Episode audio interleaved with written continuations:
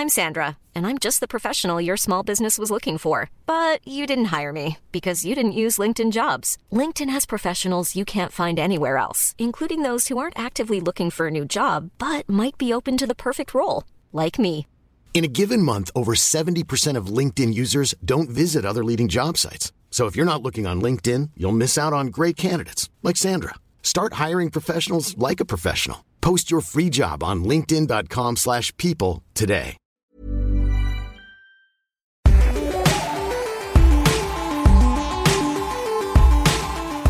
In this week's episode of Castaway, I chat with fellow podcaster, Candy Kittens founder, Made in Chelsea's Jamie Laing. His podcast, Private Parts, which he does with Francis Boulle, is now on its 160th episode, so you could call him a pro at this stage. In this chat, Jamie tells me why his dream is to interview Paul Rudd, or basically be anywhere near Paul Rudd, and how he's found that his podcast has given him a chance to show his real self completely unfiltered. I did his podcast as a guest recently and then saw some articles about things I'd said uh, that were a little bit twisted, but thankfully, the joys of podcast is everything that I said is there in context. This is why we love podcasts so much. Jamie and I also bond over our fascination with unsolved mysteries with a brilliant recommendation from him called Missing Richard Simmons. This selection, along with the odd box set recommendation from both of us, is going to help see us all through the next few weeks. Jamie Laing on Castaway. Jamie Laing, welcome to Castaway. Oh my god! Thank you for having me. I feel like it's. Do you know what I I heard this word the other day? I I, but I never really knew what it meant. But it discombobulating. Is that right? Oh Yeah, my God. discombobulated. I feel Yeah. discombobulated. 'Cause I Perfect can't- word. I can't see you. I can't look. I can just I can just hear you in my in my head. That's all it is at the moment because we're in self isolation. And I'm not just a voice in your head, I am real, I promise. You haven't gone mad just yet. Do you know what? As all things, if there was a voice going to be, if there was a voice in my head and it was your voice, I'd be happy with that. That would Really? be a, yeah, it'd be a good voice. I don't think the man uh, who I live with would say that. I think my voice gets on his nerves after a while, especially when you're self isolating with just one person. It can be a Do lot. You? If if if you're if the person you're living with's voice was in my head, I don't think I'd like it either. I know. Can you imagine having the, the Scottish voice following you around uh, the whole time? It's, it's a lot. Oh. It's a lot. I think of me during these hard times. Um, where I are you right now, actually? So I'm currently in the countryside. I'm in the uh, in the Cotswolds actually. So I decided when everything was sort of kicking off and everything was becoming a bit hectic, I decided that I was like, right, I got to get out of London because the thought of uh, being in my one bedroom apartment in London, I was like, I just can't do this. So I went. My mum lives in the countryside, so I went down to hers, living with hers. We've nearly we've had about 400 arguments, which is good. My and with my girlfriend as well, we've had about three arguments, which isn't that bad. Oh, that's very my- good. yeah, which is not too bad. I've got my sister here. We've had one argument. Um, but if all of my family go missing, I promise you it's not me. I, do think I, I joked like in on the show Love Island they have a thing called Casa Amor, and that's kind of the ultimate test. I feel self isolation with somebody is the ultimate test on any is relationship. Lord, it is the ultimate test because everything is tested. You're tested about your what you want to eat, uh, your living conditions, your the way you react, the way you react to what movies you want to watch. Every single thing is tested, and I feel like if you can get through self isolation with your girlfriend, your partner, your parents, your family, whoever it is, then you're kind of set. Then you're like, okay, we're okay here. We're kind of we can get through most things. And if you can't get through it, tough because you're stuck with them. Yeah, you're stuck with them. Pretty you're much. literally stuck with them. I know for me living in London that we're always in a rush. I'm always on the go. I've always got something to do. And my mom even said to me last night, she's in Ireland, but we're FaceTiming, uh, which is a new concept for her. And she was saying, this is the most I've ever talked to you because you're always too busy. And I feel now we, we're slowing down and it's not necessarily a bad thing. Do you know what? It's an amazing thing. I think that what what's, what's happened is is that we've become uh, so such a kind of generation of that we we ha- if we're not if we're not up at six a.m. seven in the morning going to the gym and doing this and that we're we're considered lazy and we're considered that we're not achieving, we're not successful, we're not all these different things. But in fact, that's not what success is at all. Success is about having strong relationships, good friends, good empathy, good good loyalty, all these different things. And I think what we were doing is we were running ourselves into the ground. We we, constantly work all the time. And my biggest fear actually was I was right. I was going to suddenly stop And then I was like, well, what do I do now? What do I do? Oh my God, I can't do anything. I can't do anything. And actually, stopping and relaxing and actually appreciating life is what we're all having to do right now is so much better because we're appreciating so many more things which I think I, ne- you know, I I walked around the other day. I went on my little like one walk thing, mm-hmm. and I mm-hmm. walked around, and I like I heard like the birds tweeting and like the wind blowing, and I was like, this is nature. I was yeah. like, I haven't listened to this for years. I haven't listened to it at all for years. So it's a really grounding experience i think. I think it's a really grounding experience. I think it's important to get the positives. A lot of people are are kind of looking to uh, other ways to entertain themselves at this time as well. You know i had a meeting this morning uh, with a work thing and at the very end all we did was swap ideas of podcasts and different shows that we're watching because everyone just wants to be part of something and we still want a little bit of escapism uh, from what's going on in the real world. And also we want to talk about what's going on in the real world. Your podcast private parts has been going since i think 2017 it's been going for quite a while yeah, yeah, it's been going. So I started our podcast that I host with my buddy Francis, but we I called Private Parts. We started about yeah three and a half, four years ago, and basically why I started it was I was you know I was so kind of irritated that I couldn't. In the television world, it's very hard to get things commissioned and things like that because of commissioners. There's mm-hmm. so many mm-hmm. ideas out there. There's so many people. There's so many things going on. So I kind of wanted to do something for myself. And I, when I went traveling uh, around South America when I was about 18, 19 years old, um, I decided to write a diary. And I wrote this diary, and it's the only thing I ever committed to. I mean, I don't know why. I never worked. I never did anything. I like sport. That was about it. I mm-hmm. had on and off girlfriends, nothing really at all. But for some reason, when I went traveling, I wrote wrote this diary every single day. And I wrote a page and a half about nonsense. I thought this would be quite funny. So I wanted to sit with my buddy Francis, who's the total sort of yin to my yang in a sense. He's very kind of, he's very dry, he's very normal. He basically said, I'm going to read you my diary. This is how it's going to work. So I started reading in my diary, reading in the stories from it. And we realized that these conversations were coming across that were really funny, really entertaining, just joyful in so many different ways. And so that's how Private Parts started, that we started to, to, to talk to each other about our weekly diaries. And then, then what happened was, is that I think that we live in this world where we forget how amazing people are. Like people are so incredibly badass and they have amazing stories and different things. And we also kind of live in this world which we have a filter where we use Instagram and we use these different things and everyone kind of protects themselves. And I was kind of irritated by that as well. So what I wanted to do was I wanted to create a platform like Private Parts where people can come on and they can kind of be real. And for some reason you probably get this as well when you do your podcast podcast is that when some people speak on a podcast, for some reason you're really you're much more open about it, mm. and you kind of speak freely and you speak openly and you tell your stories and all these different things. And that's what Private Parts is about. Is about sitting with. Uh, my friend Francis and a guest each week, and we just talk about different stories that we've had in our lives and different things that's going on, and just speak openly and freely and without any filters at all. And it's one of the best things I've ever done. How much do you love doing your podcast? Do you not love it? I love it. And again, what you said there about being so much more open, like working in this industry for about 10 years or so, every time I'd have to do an interview, and I'm normally the person interviewing someone, but when I'd have to be mm. interviewed, I just used to get so panicked and protective over what I'm saying. Oh, please don't ask me about my personal life. I don't do this, or I shouldn't say this. When I do a podcast, like I kind of forget that. I tell everything. And it's, it's weird because I've always been so cautious, but there's something safe where you're not just going to be edited into a headline. It's the full story and it's just a safer community. Yeah. Yeah. I think also you have to, you, you probably have to worry a little bit more. I think when you sort of say something or you do something, it probably ends up in the press. I think when I say something or do something, it doesn't really end up in the press because probably they don't care. But secondly, they just go, well, just Jamie. So it doesn't really, whatever I do now, people don't really care anymore because it's not as bad as what's happened in the past. So you have to be a lot more protective, I suppose, over what you, and I feel really, do you know what? The only time this has ever happened, um, to me is that I've always been really free and open with whatever I've said, mm-hmm. and I haven't really worried about it. And then I did Strictly Come Dancing last year, but I, I hurt my foot. I know, but before, bless you. it's hilarious. I thought I was going to be Billy Elliot. What happened was is that I was doing the interviews before, Mm-hmm. And they would ask, you know, people would ask lots of different questions and things like that, and you'd be going through it. And one of the one of the people came up to me and they said, one of the interviewers, they went, "Oh, Jamie, uh, are you scared about the Are you scared about the Strictly curse?" And I said, because I thought it would be funny, I said, "No, I'm just worried I'm going to get everyone pregnant."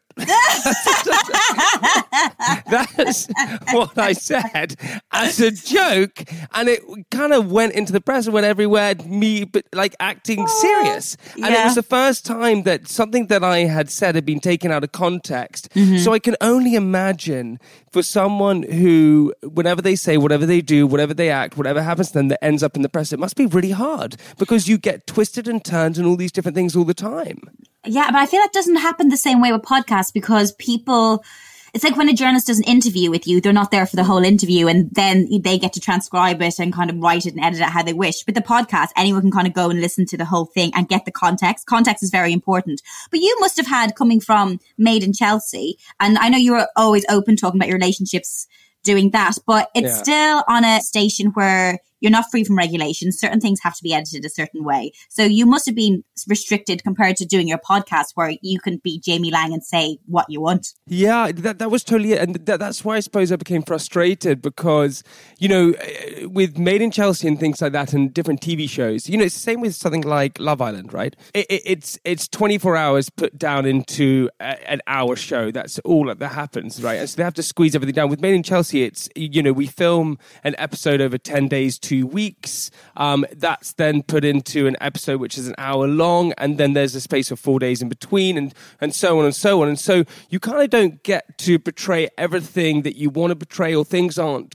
portrayed the way you think they are being portrayed, and all those different things. And at the beginning, I suppose it was it was quite tricky um, because I would rewatch things back and go, "Well, I'm sure that's not how." I actually perceived it, or actually that happened.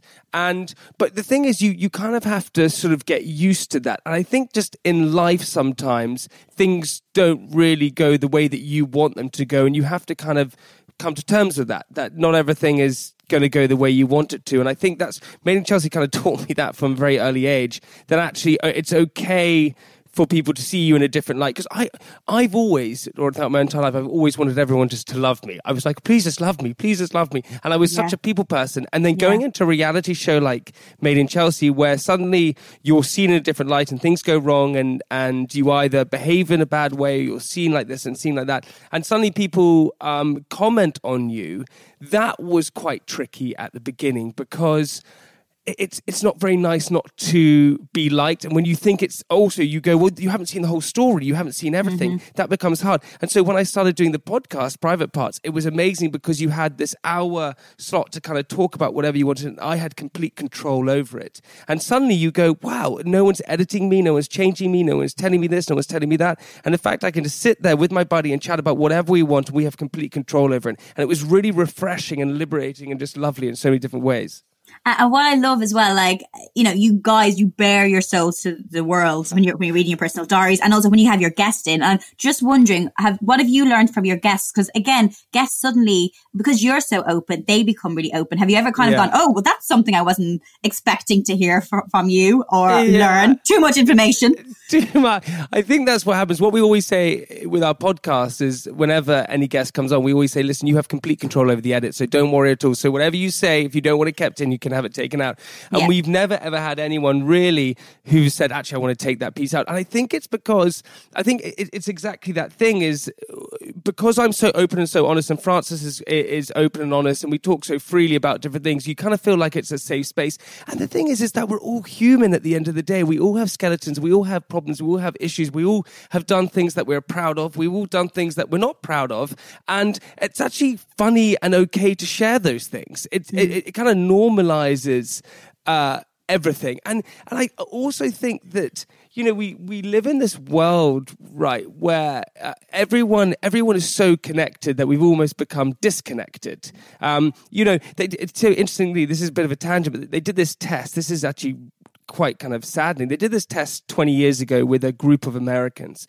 They got a group of Americans together, um, I think it was about 100, and they said to them, okay, how many people can you turn to in a crisis? How many people can you turn to when you, you're in need, if you, you need help? And the average answer was six. So that's families or loved ones or friends, whoever it is. They did the same test to 100 Americans in the present day, and the average answer was zero. The, it shows people have become lonely and disconnected.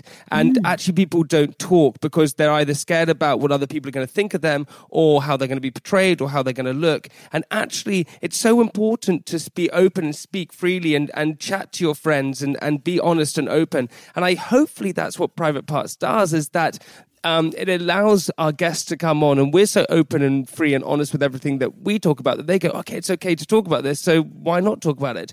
And we've never had any backlash, we've never had any bad things. So I kind of think it's, I just thoroughly enjoy it, and especially when you get someone like Jamie Demetriou on, who's a, an amazing actor comedian. Um, oh, he's stats flats, isn't it? Stats, Yeah, stats, stats, flats. I can never. I can never say stats, let's flats. I can never say it properly. It's like a tongue Yeah, twister. yeah, that, that, that. It's that, that, that. Um, he came on and he told the funniest story of when he was at RADA and. You have to listen, but I can't do this because when um, he went to RADA, and anyway, he basically the guy in front of him left a really bad surprise in the loo, and the person behind him was one of the people, one of the sort of professors or the drama teacher who was judging Oh. him. So he had to end up cleaning the loo at Someone RADA. else's shit. And so people, for some reason, they open up and they become honest, and it's just so mm. liberating and so funny and wonderful when they do it. and we'd put on like these huge shows every like Christmas to me was sort of being doing like really long slot like 60 shows sometimes Wow. over Christmas And yeah. how old are you at this point? um, between about 6 and 19 See, that's nuts. I mean, the, the young age doing that is crazy. yeah, I mean, I more often than not, I'd be playing like a leaf or like a hard drive or something. Just like, Oh, dr- Yeah. like a floppy disk. Yeah, I mean, just so you know, I've seen a leaf in the room and a hard drive in the room. I have no creativity. That's how I reach those conclusions. Basically, I play like inanimate objects in the chorus for years. Anyway, so I did that, and then I that sort of made me want to act and do stuff like that and be a show off. But then I got it in my head that I wanted to go to drama school, um, and that went so badly. I left. I just. I didn't get a single recall in two years, and I spent no. so much money. I had no money growing up, and I was. And I was like, uh, you know, it was a huge. It was like seventy five pounds an audition, and I had. I had. No, and I was paying for it myself. I had nothing. In fact, I think my parents may have helped me out, but. Just in case they're listening. what? Um, um, yeah. I mean, in fact, I have quite a good story about a drama school audition. Um, I auditioned for RADA. Yeah. Um, two years running. I mean, no, I got nothing. Not a single callback in two years. They hated got, me. You must have got one callback. No, nothing. nothing. They hated me. Who um who would you love to have on the show who you haven't had on yet? Oh God, I have so. I, I mean, there are so many people out there, and and it's interesting for. I suppose I have. There's a Paul Rudd. I mean, I love Paul Rudd. Have Oh, you ever interviewed him? I interviewed him a few years ago for what was the film when he said slapping the bass? Um, Oh, with- my God, Oh, dude, um, what's that film? Oh my god, I can't think of it. Ah, I, I love you, man. Oh, I love you, man. That was it. I yeah, I interviewed him for that, and then um, a very good friend of mine, Aisling Bea, just um, filmed that TV show on Netflix with him. Yeah. living with yourself, and uh, I I'm so obsessed with him from Clueless days because everyone knows he's like the fifth stepbrother in And, Clueless, and he hasn't aged. He and he hasn't has aged, and he's in everything. Like he's not always the main guy. Now he's more the main guy, but if you look back at what he's been in, he's, in, in everything. everything. also, this is what I don't get. Okay, so uh, if you, I'm just watching. So you have Paul Rudd, who's never aged. Okay, Yeah. you also have um, the only way I uh, Seth from the OC, Adam uh, Adam Brody. Well, Adam? Brody, yeah. And it- he, I'm just watching this new uh, uh, series, which is incredible. If anyone is in, well, everyone's in isolation, everyone's bored and hasn't got a series, um, watch something called The Startup on Amazon Prime. Oh, I haven't heard of that. Is it good? Is it good? It is unbelievable. It's basically um, about a cryptocurrency startup that is fueled by drug cartel money. Oh my God, Martin Freeman's in it. It's, it's Seth from the OC. How have But I not heard of this? I, well, I hadn't heard of it either. It's on season four or something. I was like, what? I know, it's crazy. Things that you find out in self isolation are incredible. So um, I watched that, but we have Adrian Brody or Adam Brody who hasn't aged. So there's two. But then I was thinking about this. Morgan Freeman has never been young. He's, No. he's he's never ever been young, and also Gene Hackman, who I think I think he's I think he's died now. He was never young. I just don't. I've never seen these guys ever young. They've always been old in my eyes. Yeah, is- you're right. There's a, quite a lot of people who've just always ageless, but they they've always been old, but a certain level of old, and they don't surpass that. Also, can I ask you another thing? Because you you do this podcast and you've gone on other podcasts, what I mm-hmm. find quite tricky now, which is so funny, is that having done private parts for three and a half years and interviewed people for you know those constantly every single week for three and a half years, and you've done this for much longer than that. Do you find it hard when you're interviewed yourself? Oh, I find it really hard because I do that thing where I just ask questions back. And then Mm. That's suddenly exactly I'm what I do. and then I'm suddenly interviewing that person, and uh, they're like, "Stop doing that." It's also I I also you're probably used to as well because you're, you've so much experience of being interviewed and interviewing people that I know what they're trying to get from me. Because you know when someone's trying to go down the personal route, and you're not feeling Yeah, it. yeah. I'm like, I know where you're going with this, and I always find if you talk at people enough, and then and I, I can talk, I can talk and talk and talk. And then suddenly they've forgotten what they've asked me because I'm down this other rabbit hole of complete obscurity and they've forgotten what the original question is. Yeah, but do you think it comes back to the fact that, okay, because I, I was thinking about this the other day, I think it comes back to the fact that I am so worried there's going to be a silence at some point in any, in any conversation that I will just talk at people. And so I will just talk at them. And I noticed this actually. I've done a lot of different panel shows, and you've probably done the same in different shows with Jonathan Ross. Yeah. And Jonathan Ross, who has interviewed people for, I mean, for, for, for many years, he's the same. If you're standing with him and he's talking, he will always fill silences because he can't. I think it's because when you interview people so much, you're so used to asking questions and pushing things on and making things entertaining that you actually find it hard to step out of that role sometimes in your normal life. I, I realized though, a skill that I am working on and I've noticed, especially from listening to podcasts. And I actually was listening to David Tennant's podcast. He does a podcast, mm-hmm. which is great. He doesn't say anything. And I think that's a gift as an interviewer. If you sometimes allow there to be silence, the person you're interviewing will fill it. And I noticed But David you- Tennant does that. And I'm like, he doesn't really, he doesn't even speak in his own podcast. He barely says two words and the other person just talks and talks and talks. But you need to have a real confident day to do that because Yeah. there is. You need to wake up where you don't give a shit, and you're literally like, "I'm going to allow that person to talk." like when I first started, I always wanted to make the person I was interviewing as comfortable as possible. And then I, there's nothing wrong with a little bit of discomfort, even though it, it, it is awkward for both parties. But uh, I can't. I can't. I haven't. I haven't mastered that yet. I haven't mastered the art of silence. Oh my god! I had. I did one of our early interviews for Private Parts. I won't say the guy's name, but we had a guy on who we interviewed who, who's pretty pretty famous. Um, and if I'm telling you, he was really he was really mean. He was not. He just didn't want to be there. He was quite rude. All these different things. And two and and it was. I didn't say anything or do anything. I just kind of tried to push on the interview. And I think today, I think, why didn't I say anything? Why didn't I sort of say, well, why are you being like this? And why did I feel the need to kind of try and please him, even yeah. though. And and you've probably had that a lot of time with different people where they haven't wanted to be there, but you've had to kind of push on the interview, right? Yeah, and I'm also like, why was I so bloody nice to them? Because they were obviously a dickhead.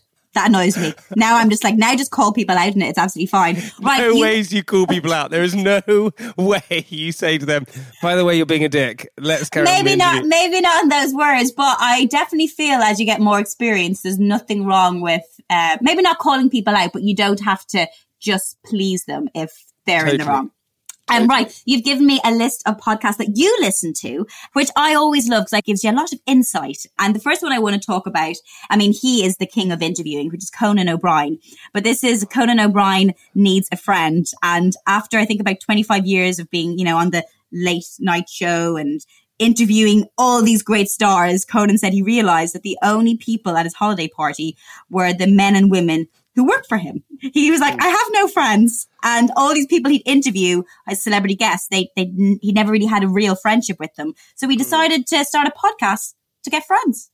Mm-hmm. That's exactly it. He is, do you know, and I think this happens to um, to a lot of people where you you you, you kind of g- go through life, um, uh, you know, not really you know, and I think I did this for a while where I was just kind of focused on myself a lot and focused on what I was achieving and different things. And I think a lot of people do that, especially if you're highly successful. You just focus on work all the time, and that's what you do. And Conan O'Brien was one of these people that I actually came across uh, quite late. I, I started watching his YouTube videos. This is about six years ago, and he, he has he's an amazing chat show host in America. I think he's one of the best. He does one of the late shows. Um, a very funny stand-up comedian. He was doing all these YouTube videos where he uh, interviews his staff or he interviews uh, different people and things like that. And he was hilarious.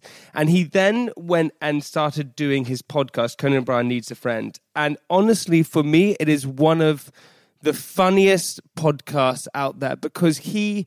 The way his mind works is so random, creative, and quick the way he has chats with different individuals and he's highly intelligent mm. it's just such a refreshing relief because I, I sort of became frustrated with a lot of interview shows out there. So you see the late show with james corden or even you know even you know graham norton is the master at it. He's unbelievable to make it seem so relaxed and calm and, and chilled. But at the same time you know all, uh, all of the guests who go on these shows, they kind of know what questions are going to come up and what's going to be said and how the, it's going to flow in some sort of way. And with Conan O'Brien's podcast, you don't know where it's going to go. You don't know how people are going to react. You don't know what's going to happen. And people pay thousands, thousands of pounds for, for writers and people to sit in a room and come up with amazing content. But on his podcast, he just sits there and the content he comes up with and the conversations he has, you couldn't pay any writer in the world to come up with that because it's too random and authentic. And mm-hmm. that's why it's such a great podcast. Uh, and do you know who he's had on that podcast? Paul Rudd. Uh, Oh, he's had Paul Rudd, and God, I just love Paul. I would honestly, if I had to marry someone, it would be Paul Rudd because he's just the nicest guy. I, he's just the nicest human ever. There's no one as nice as Paul Rudd. I've never met him, but he just seems so lovely. And then on Conan O'Brien's podcast, he was just so nice as well.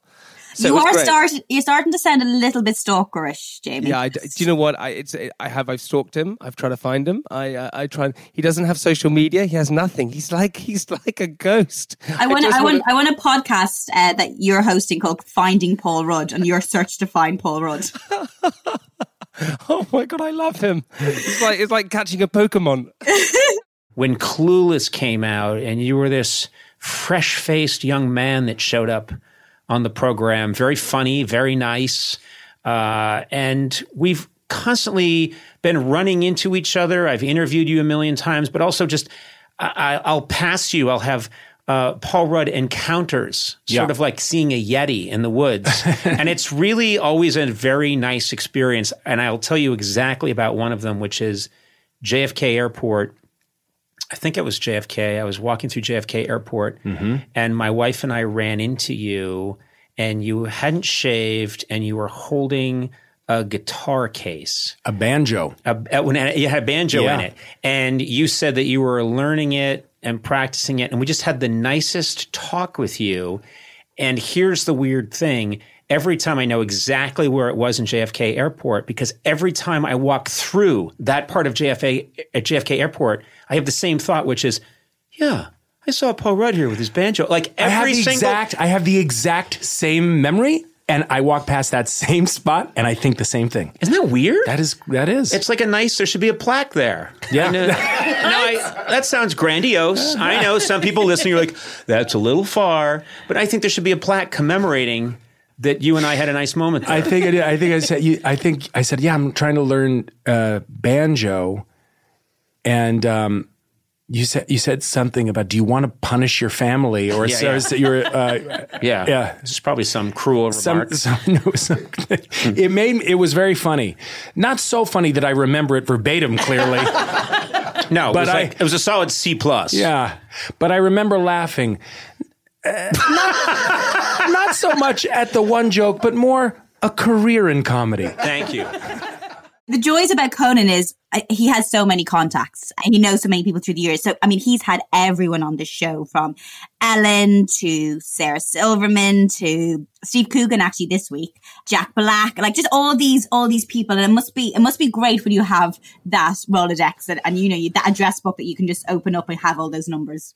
Oh yeah, that's what's so amazing about it. And I think that uh, with his podcast, I started listening to it because he got those big names. You know, he got the ones you've just said, all those different ones. Mm-hmm. What I started to do is I started to listen to the ones which I didn't know so much. He gets a lot of the American comedians on who haven't mm-hmm. quite drifted over to the UK, but still, it's just so funny and so entertaining because it's so natural and so relaxed and so chilled. Um, and as always, with a very sort of funny podcast like that, you kind of want to have your uh, sort of counterparts. You kind of want to have your buddies on it. And he has his he has his assistant called Sona and also his producer called Matt Gourley who work with him.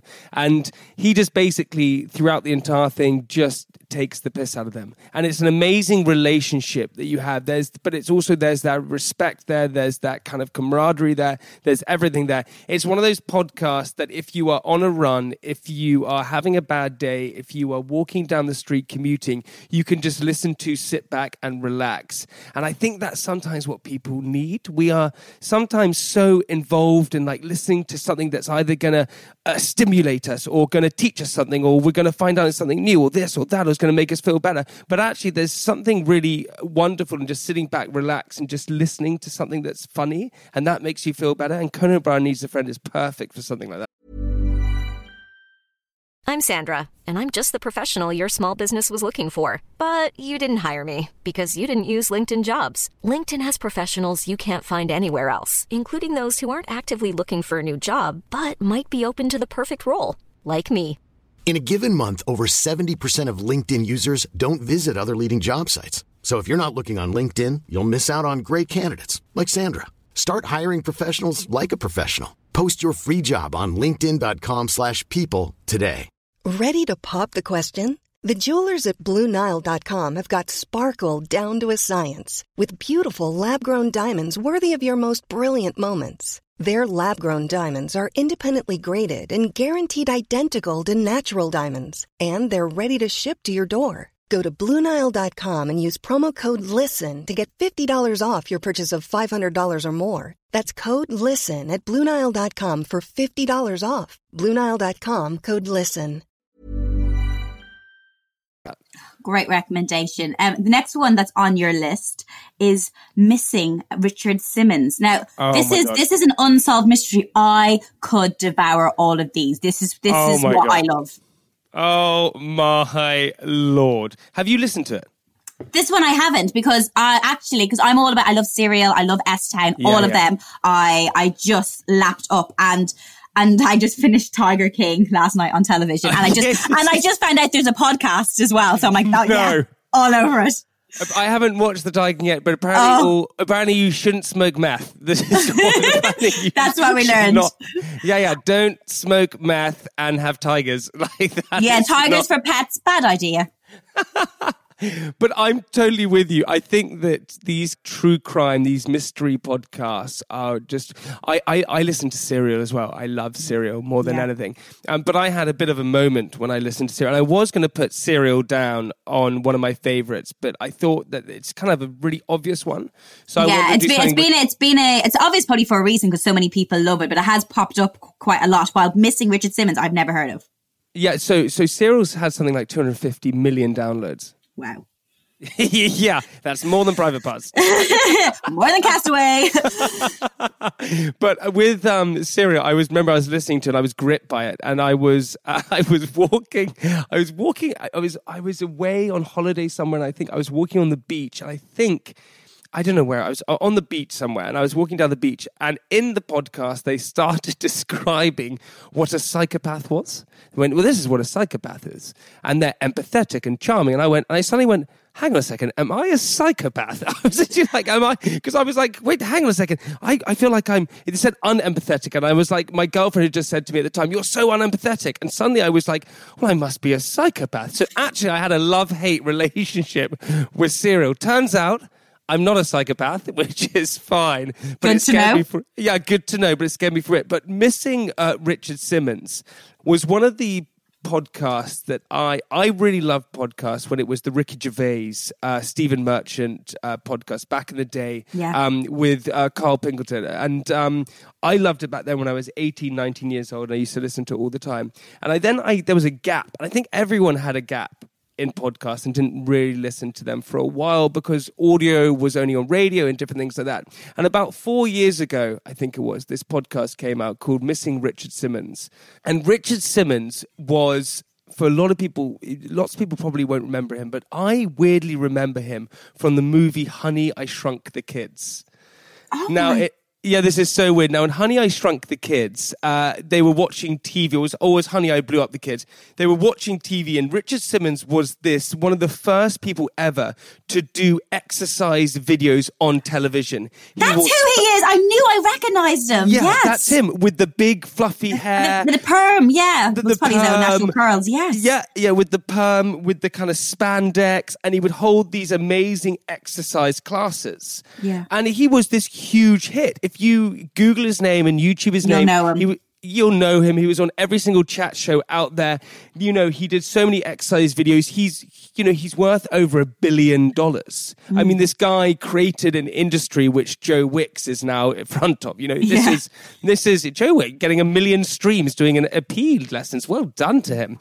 Anyway, so Richard Simmons was this guy who was incredible in the nineties, and he had his classes that he did um, all the time, every single week in Los Angeles. And one day he didn't turn up to his class. He had never turned up to his class for twenty odd years, and he disappeared off the face of this earth, and no one saw him again. So this, was, this is back in 2014. He did his last is- class, and no one's Yeah. seen him since.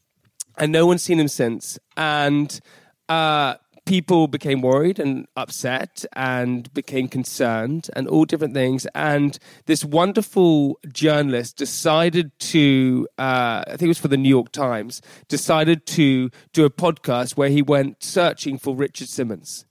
And it is gripping it is amazing in every single way because this such loved character, this person who had such energy and such what you think so much love for life, um, just disappeared off the face of the earth. And it's an amazing mystery podcast. It's amazing kind of podcast about what fame can do, how people are perceived as one thing and perhaps not so much that, um, how you can play a role throughout your life, how privacy is also important. It's just incredible and the journalism in it is just wonderful. It's heartwarming it's great it's even if you don't know who richard simmons is, is you will really love this one. I think it's about seven part series. So when you're in self-isolation it'll take about a day to listen to. It's just a really really good podcast. On February 15th, 2014, Richard Simmons doesn't show up to class. His students don't know what to make of it. It was like 11:35. Looking at the clock, we were like, okay, now he's five minutes late. This is Ava and Loretta. They're twins. Everyone calls them the double time twins. And then it got to like it was like 12:05, and we were just like, okay, What I don't know happening? if Richard's coming. And then people started leaving, Leaving. and then someone ended up subbing for him. He doesn't show up the next week either, or the week after that. All of a sudden, nothing. This is Jenny Hart, another regular. People were saying, you know, where is he? Nobody's heard anything from him. We don't know what's happened. And then I noticed he wasn't on the schedule anymore. He wasn't responding to anyone's emails. It wasn't just me, it was everyone that I knew, all my friends through that Slimmons circle. Dave Garcia has been coming to Slimmons for five years and lost over 160 pounds with Richard. He wasn't talking to anyone. He wasn't talking to his staff that ran Slimmons. He wasn't returning phone calls. I have friends that have known him for decades. He wasn't returning their calls. Understand, Richard had been teaching at the same studio religiously since Gerald Ford was president. He started before he was famous and kept going way after he became rich. Weeks turned into months. There used to be a sign in the lobby that said, he'll be out this month due to persistent knee issues, but he'll see you next month. And they would swap it out once a month and just plug in the new month, you know, July, August, September. That came down a while ago. And he didn't just stop showing up, he stopped communicating altogether. Before this, he never didn't return an email or text within hours. He would call people when they didn't show up to class just to check on them. When the daughter of one longtime student went to sleepaway camp, Richard would send her letters with cash in them, like your grandma does. Now, none of it. He hasn't been seen in public since. Like it just, it just, it, it didn't make any sense. It was like someone that was so consistent for so long, all of a sudden just, Didn't just show stopped up. showing up. It's Yeah. just like, something something has to be really wrong if you all of a sudden just stop showing up. He straight up got up and disappeared.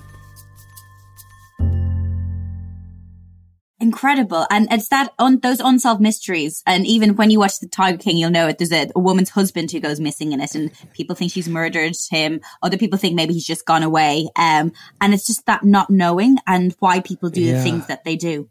Yeah, yeah, yeah. It's it's, it's amazing. I, I, I just like the idea of how I watched this. I watched this um, TV program once about um, missing people, and a lot of the time, people, you know, the the, the upsetting thing for these sort of uh, families or whatever is that actually these people who go missing haven't been kidnapped or murdered or whatever. They actually just wanted to escape and not be mm. in that place, and so they just disappear. And it's and it's just it's it's sort of baffling that people can do that, and in such a again in such a time where people are so connected and everything's out in the open, people can still disappear. How And- can and- anyone disappear in this age? Because I feel like we're watched everything we do. Our phone watches us. Alexa listens to oh us. Oh my lord! CCTVs everywhere. I just, I think it's crazy. It's just. I totally agree. I tell you what, I wish I wish my Bebo account would disappear because that is still up there. Do you remember Bebo? You So Bebo was big in Ireland. Bebo was a thing that because I think over here it was much younger. But when we were, that's what I was using in university. I only moved to Facebook because I was studying abroad in America. So I had a Bebo account, and stupidly I put like so many pictures up on Bebo because it was just like our, our little community of friends. But now I can't access that account now, so I don't know where those pictures are, but they're somewhere. I had, I had, um, my Bebo account is still up there, and my, you could put little quotes at the, um, at, at sort of on your Bebo account. Hmm. One of my quotes that I had up there was "Live fast, die young." I mean, that's the worst quote and piece of advice by James Dean. I mean, why? No, live slow and die old. I mean, Yeah. surely that's the way that you want to do it. Much better.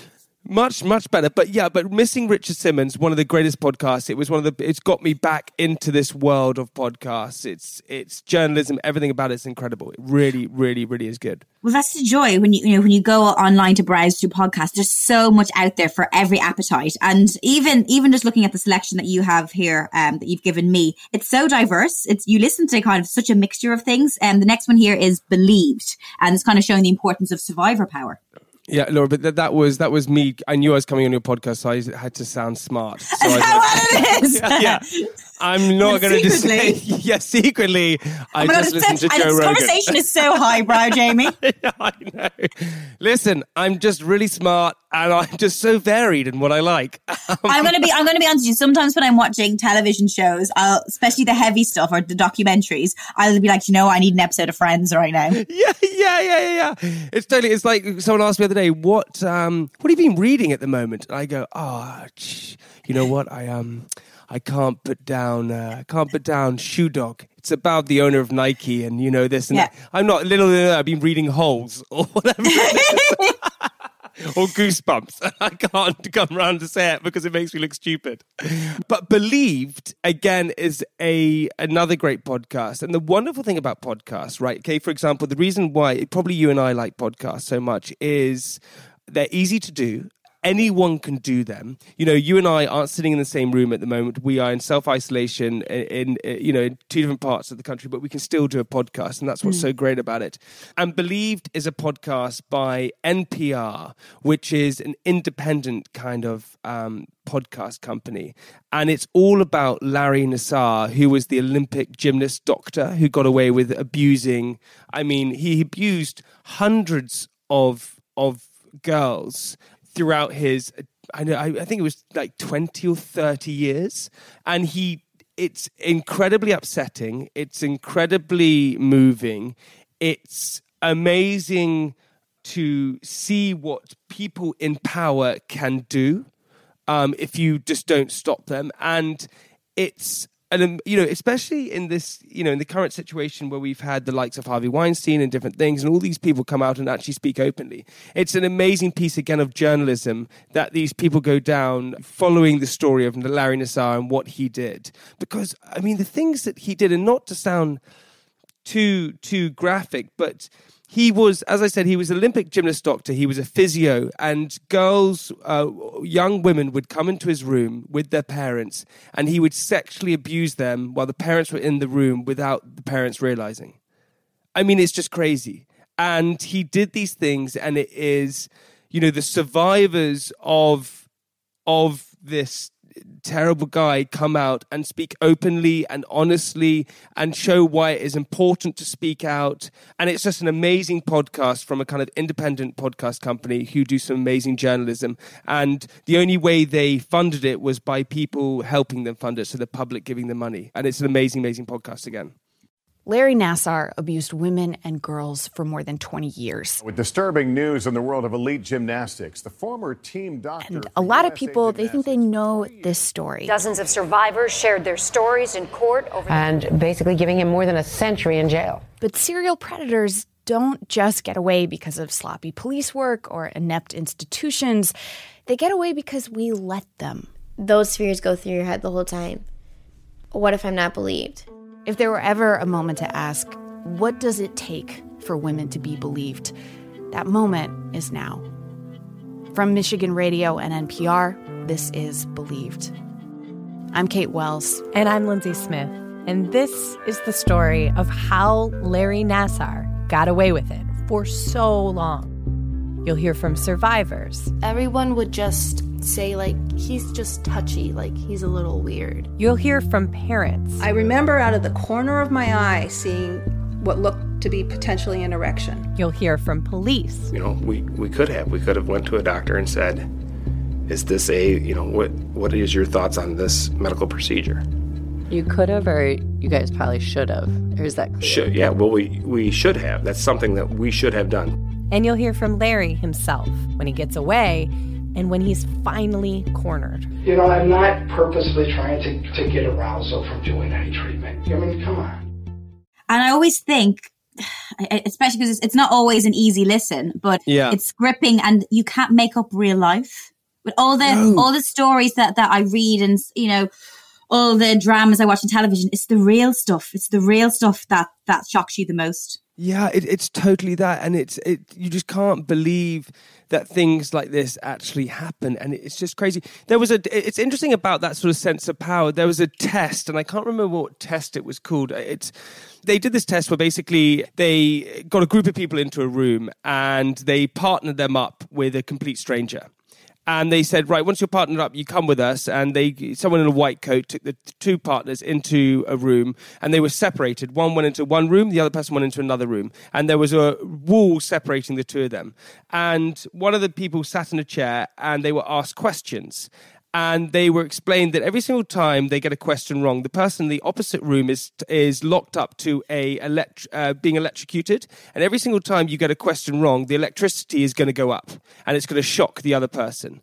And because a person in a white coat told them that this was okay and this test was all right, and and that it was fine that this was happening, even though they could hear screams from the next door room, they still turned up the electricity themselves. They had to do it, and it was completely fake. No one was in the next door room. No one was being electrocuted. Nothing was happening. But it was about psychologically, would you do, would you be pushed to almost murder someone, do things if someone in authority said it was okay?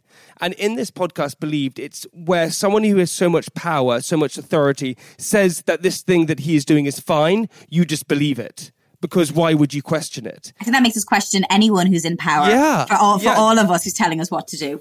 Yeah, totally. And I think that sometimes we forget that even though someone is metaphorically wearing a white coat or a uniform, doesn't mean that they have any power over you. You just should always just question things. And I really, really liked the podcast Believed. That's believed, it was named a winner of the prestigious Peabody Award. It's a very prestigious award, especially in the podcast world. And yeah, it is an incredible piece of journalism. What? Maybe listen to an episode of Private Parts afterwards. yeah, yeah, do that. I still have not won the Peabody Award. I, I to, is it the Peabody? What is it called? Yeah, the Peabody Award. But you guys have been nominated. Your podcast has been up there. You guys are yeah, killing it. yeah, but, but yeah, but no, we got nominated for a the podcast awards last year, 2019, uh, the comedy awards, a comedy uh, section, the podcast awards. And what happens is, is you are nominated. It's in a category of five, so five other people are are, are nominated, Mm-hmm. and. Uh, what happens is when we arrive there, you get a a gold, bronze, silver, and gold, Mhm. and the other two people in the category aren't mentioned. We waited uh, for two hours until the second last um, uh, section, which was the comedy section, to be announced, and we it went bronze. It went bronze, whoever it was, and we went, "Oh my god, we're going to win this! Here we go." It went silver, somebody else, and as it was about to say gold, I was like, "We've won this! Gold, someone else." We came last. We didn't even get a mention, so we sat there for two and a half hours, and I was like, "Well, we didn't even. We came last." technically, you came fifth. No, no, technically we came last. I Who won? Who won? I can't. Was some much better podcast than That, that you can't remember, and we we That won't, I we, won't hate. give, we won't give the platform to promote at this that time. I hate. Um, and then the final podcast that you recommended uh, for our listeners is Reply All, um, which actually is a perfect time to talk about this because um, it's talking about how we're so reliant on technology and internet culture podcast, and perfect timing because that's all we have at the moment. Yeah, th- that's exactly it. Now, uh, Reply All is is one of my favorite podcasts, and one of the podcasts again that I started loving after I started listening to Missing Richard Simmons and things like that. Now, Reply All is by a company called Gimlet. Gimlet are one of the biggest. They actually just got bought by Spotify. They were kind of the pioneers in creating podcasts, pretty much. Now it's hosted by two guys, one called PJ Vogt, I think it is Alex Goldman. Um, they launched the show in 2014. It's been downloaded, I mean, a huge Five of times. times per month or something stupid like that. Is that is that what it is? yeah, I've seen that figure here. Yeah, five million times per month apparently. Five million times. That seems crazy. Or maybe five. I have five million times per month written here, but maybe it's five million times. That's an awful lot. No, I think it would be five million times per month. Again, a little bit bigger than private parts. Five trillion, quadrillion, gazillion times. Just make up a mad number. billion million times. Um, and what's so great about Reply All is, as you said, we're living in this world of tech, right, where you are connected via phones and all these different things. And Reply All, they ask their listeners to send in their problems, their tech problems, their problems that they are having with their phones, their internet, whatever it is. It sounds very techy. It's not at all. If you're not into tech, trust me, you'll still love this one. And they try and solve the problems. Now, the problems vary from different things. And I give you, give you sort of a couple examples of what we have, which is just amazing.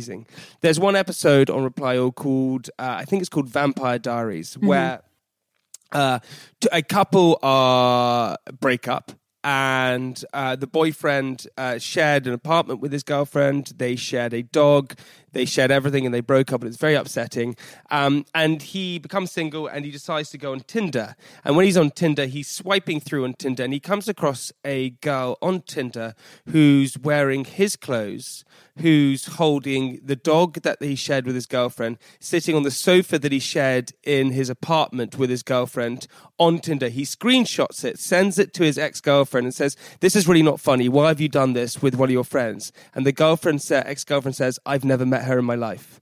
And what Reply all do is they go out and find who this person is. Here's the background. Okay. It's a woman named Molly. She lives in Brooklyn. Okay.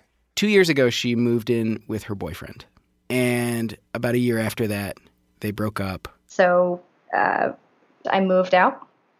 And a month and a half after that, I got a text from him with a screenshot from Tinder.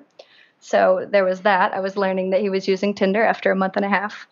And it showed a picture of a girl that I had never seen before sitting in my dining room, hugging my dog, just surrounded by my stuff. It's like a horror movie. How were they sure that it was their place? It was a picture of a woman sitting on an IKEA bench that they bought together on top of a old ratty sheepskin that her ex-boyfriend owned, holding Molly's dog. That's weird. It I'm assuming that Molly didn't know who this person was. Molly didn't know who this person was. Somebody had been in their apartment who neither of them knew and had taken a picture of themselves or and had a picture in their apartment and that picture was their Tinder photo? Yes. That's so weird. Did he swipe right on her? Uh, yes, he did. And is the is the way is the way that Tinder works that the other person has to swipe right on you as well before communication can be initiated? Yes. I can't me- if I sw- if you don't swipe right on me, I can't message you. Right. She did not swipe right on him. Got it. So all that Molly had to go on was this woman's profile. It says her name is Jennifer. She was 28 years old at the time that screenshot was taken. Um, she's interested in It's Always Sunny in Philadelphia. Um, and that was about all the information that, that was included there. Um, and my ex texted it to me with the caption, Do you know who this is? We have no common friends, uh, and I've never seen her before. Yeah, I mean that must have been it must have been very complicated because he he came to you with something that was kind of tantalizing, like a mystery. He didn't know who this person was. It's amazing. That yeah, yeah, so gripped. creepy. How gripped. Yeah, yeah, gripped.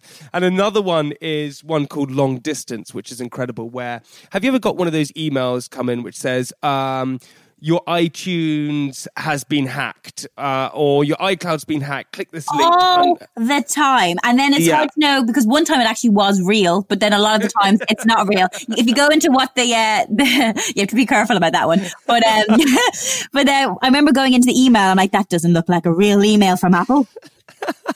I keep getting the ones which says that they, they you click on it and they say we have uh, look, we have hacked your your uh, your iMac camera and we have caught you doing explicit things to things that you shouldn't be doing. And I'm going that can't be true. I'm sure that Can can't be true. Can that be true? I don't know.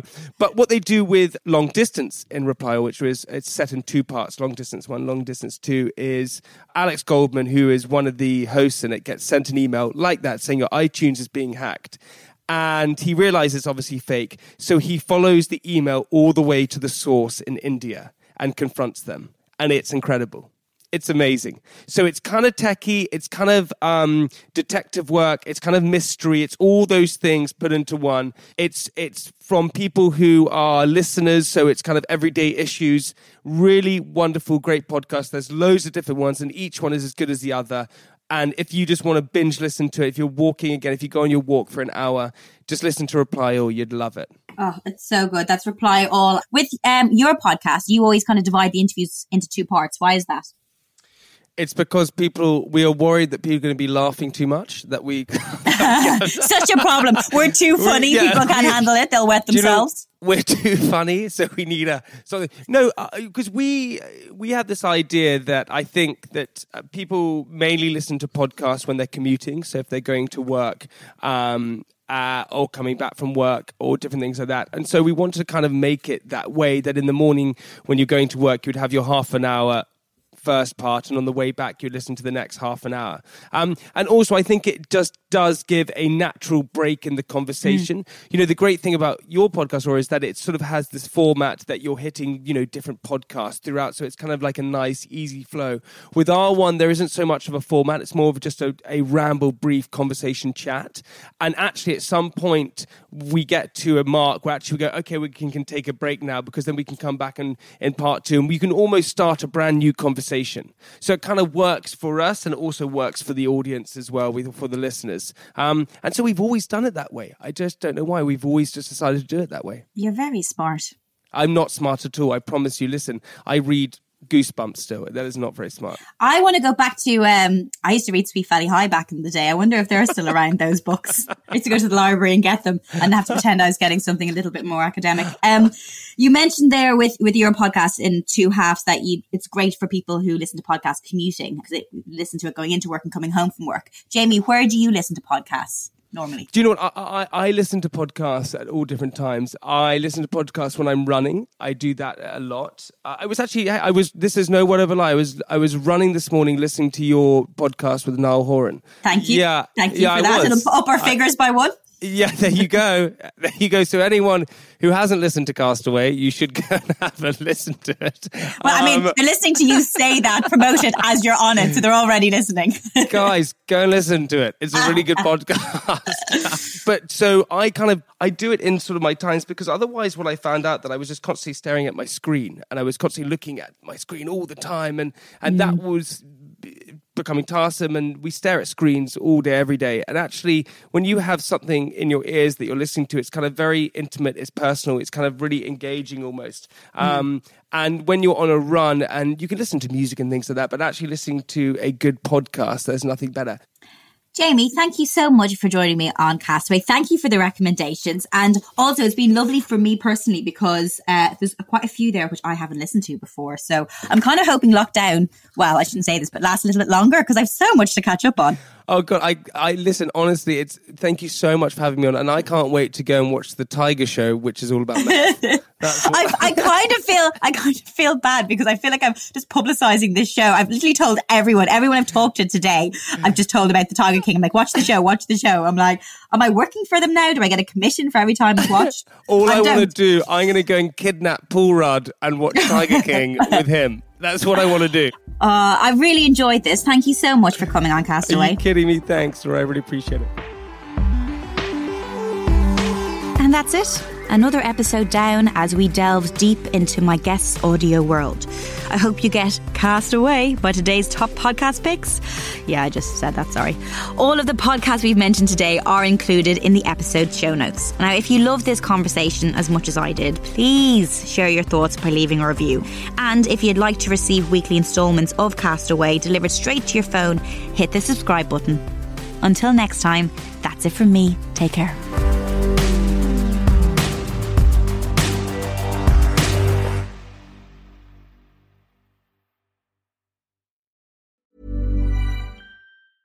A lot can happen in the next three years. Like a chatbot may be your new best friend. But what won't change? Needing health insurance. United Healthcare Tri Term Medical Plans are available for these changing times. Underwritten by Golden Rule Insurance Company, they offer budget friendly, flexible coverage for people who are in between jobs or missed open enrollment. The plans last nearly three years in some states, with access to a nationwide network of doctors and hospitals. So, for whatever tomorrow brings, United Healthcare Tri Term Medical Plans may be for you. Learn more at uhone.com.